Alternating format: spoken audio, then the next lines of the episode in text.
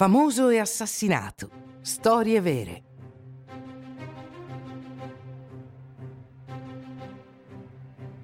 Omicidio nell'alta moda. L'assassinio di Gianni Versace. 1997.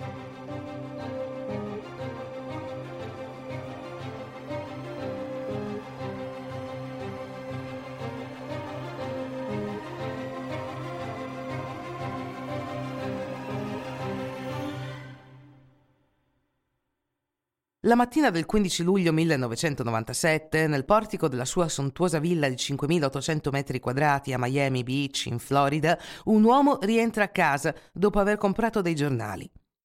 L'uomo è Gianni Versace, fondatore del marchio di lusso che porta il suo nome.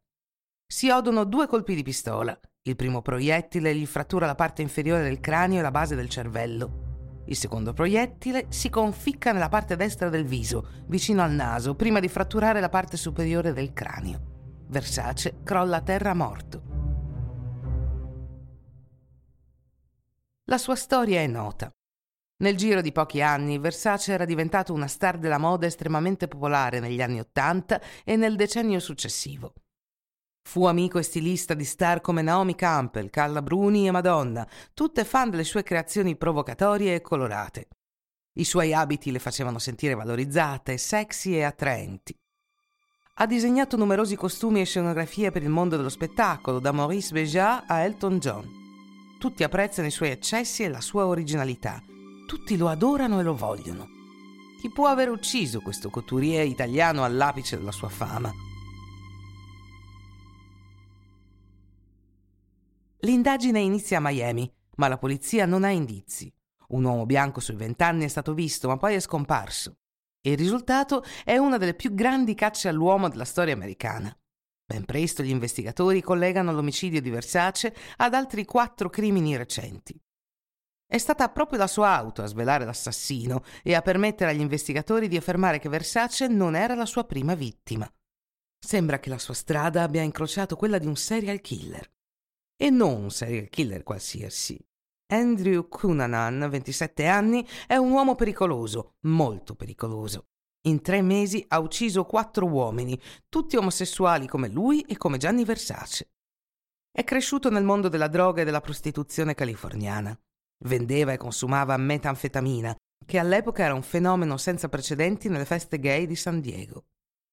Nella vita gioca a fare il sensuale e trova un vecchio e ricco amante che lo mantiene. Cunanan aveva conosciuto Versace in un locale qualche anno prima. Come molti altri, è rimasto colpito da quest'uomo atipico e esuberante. Senza dubbio uccidere Versace lo renderebbe famoso. Così decide di seguirlo e compie il delitto il 15 luglio, in pieno giorno e per strada. Poi si allontana silenziosamente, risalendo sulla sua Chevrolet.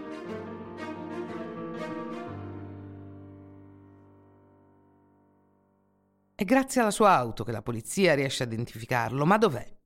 Dopo l'omicidio si rifugia in una casa galleggiante situata a Indian Creek, a tre chilometri dalla proprietà di Versace. La polizia è riuscita a localizzarlo e l'assedio alla casa è durato cinque ore. Nei media le immagini dell'assalto al barcone si sovrappongono a quelle del funerale dello stilista. Lady Diana e Elton John vengono visti piangere mentre la polizia pesantemente armata si avvicina lentamente all'assassino.